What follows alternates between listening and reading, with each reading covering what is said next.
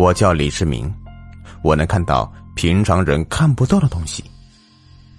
我从小就被一位会看事的老太太说是身有邪骨，也就是体质极阴，容易招鬼。父母听了这个话，半信半疑。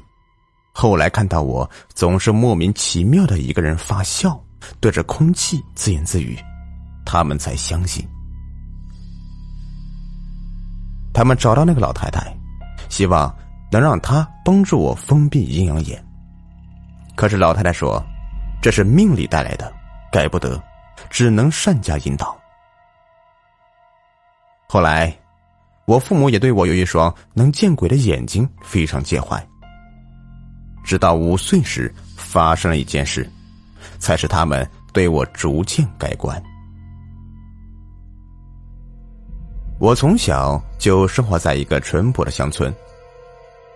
五岁时，邻居一位奶奶去世了。按照规格下葬之后，整整一年都平安无事。可是，有一天，我突然梦见这位奶奶浑身湿漉漉的站在我的面前，脸色青灰。她说自己的房子天天漏雨，把自己都泡了，可跟儿女们都说不上话，只能来找我。梦醒后，我把这个事告诉了父母。那个给我托梦的老太太。用现在的话说，就是是啊是啊的，跟我家处的关系也不好。我爸妈听说这个事，他们不仅不让我去帮忙，还说别把这个事情告诉他的家里人，反正他们一家子没好人。现在阴宅出了问题，以后说不定要害得他们家断子绝孙，也是活该。听了父母这样说话，我心里很不是滋味。可能也是因为我当时年龄太小，不懂大人们之间的恩怨吧。我以一个小孩子的心智，坚持认为，人有难就应该帮忙。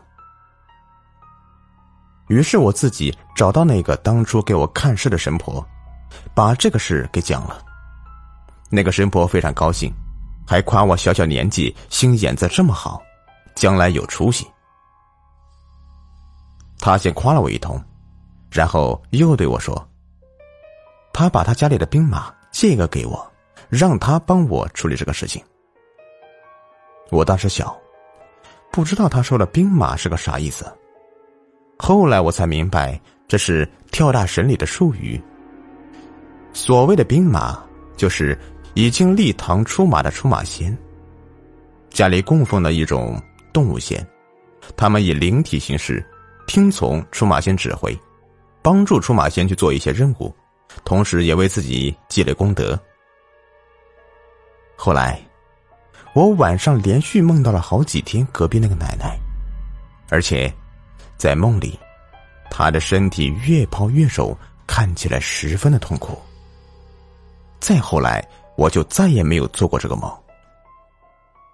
后来听说，邻居家的那个奶奶的儿女也梦见了那个奶奶。才知道了他的阴宅被雨水淋了的事情，方才花钱又修缮了一番。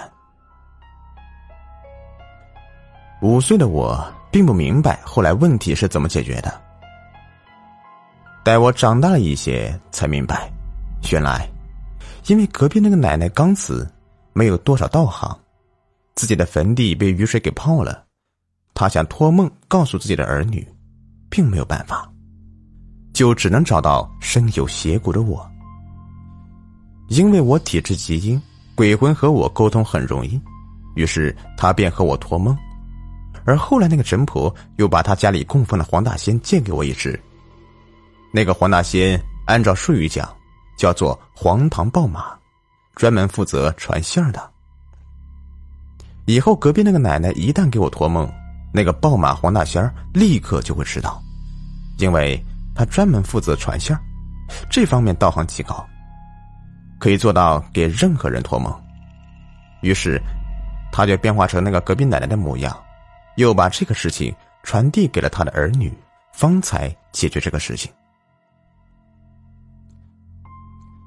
这个事情之后，我父母和隔壁的关系竟然逐渐融洽了起来。不知道是不是那个隔壁奶奶被我们帮了这么一回，记了这个恩呢？当然，这只是我人生道路上的一件小事，真正让我惊心动魄的是下面这一件，可以说是正是这件事，我才明白了该如何妥善的使用自己的能力，为别人做好事。事情发生在我念高中时的一个暑假。我在家里闲得无聊，于是约了两个比较要好的哥们儿李强和王志国一起去山上玩。本来挺高兴的一件事，愣是被他们两个搞得大煞风景。他们俩竟然一人带了一个马子，这把我可郁闷了。我心说：你们这两个王八蛋，明知道老子是单身狗，还故意把自己女朋友带出来。到时候你们在山上卿卿我我，兴致来了打个野战，留我一个当电灯泡啊！我们坐在旅游大巴上，一路上我都没好气，看着他们两个各自和自己的女朋友说了悄悄话，我气鼓鼓的，撅着嘴看着窗外迅速向后退去的景色，偶尔能看见一些半透明的魂体向后掠去。他们的形象十分恐怖，有的没有脑袋，有的浑身血肉模糊。我知道，他们肯定是在公路上出车祸的冤魂。以我时常见鬼的经验来说，这些鬼魂虽然形象恐怖，但大多数是无害的。他们就像和活人分处在两个平行空间一样，互不干涉。成长历程中，我时不时就能看见几个鬼魂。久而久之，我见怪不怪。可以说，我对那些所谓的鬼怪电影下的哇哇乱叫的人非常看不起。要是他们知道老子我的生活就是一部活生生的鬼怪电影，不知会作何感想。过了约莫有一个小时，旅游大巴在山脚下停车，乘客们纷纷下车。不一会儿。我们就踏上了山路。不出我所料，我成了个大电灯泡啊！李强和王志国各自和各自的对象卿卿我我，也根本顾不上和我说话。我也是蒙着头一路向前。不一会儿，我们就走到半山腰上一处空地，就有那种景区专门为游人提供的休息场所。这里摆着几张石头桌子和石凳子，李强和王志国分别带他们的女朋友坐下休息。那俩人还臭不要脸的说：“呃，那个，我说明子，去买瓶水去。”我去，我真是无语了。这一路上我当他们的电灯泡，现在还要我给他们当跑腿当奴隶，这可没嘛！我冲他们没好气的说：“想买自己买去，老子可没空。”说完，我又四处望了望，这荒山野岭的，除了我们几个，连个鬼影都没有。我上哪买水去啊？哎，我说明子，五大三粗的李强冲我走过来，说道：“哥们，我原本在家打游戏打的好好的，哎，是不是你死乞白赖的，非要拉我们出来的？要不是看在咱们这么多年的哥们份上，我才不出来呢。”现在让你跑腿去买瓶水，你还不乐意呀？啊！我正在想词儿反驳他，可能李强的女朋友怕伤了和气，就从随身携带的包里拿出一瓶营养快线，说：“老公，你渴了就先喝这个吧。”哎，好嘞。眼看着李强这孙子蹦蹦跳跳的冲自己女朋友身边跑去，一手接过营养快线，一边说道：“哎呀，还是老婆对我最好啊。”说着，举起饮料瓶，咕噜咕噜的往下灌。呸！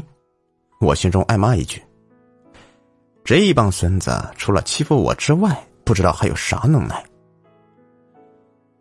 眼看着他们两对情侣在那里腻歪，我一个人站在那里，别提多别扭了。话说，上山的时间久了，再加上天气闷热，我也有些口渴。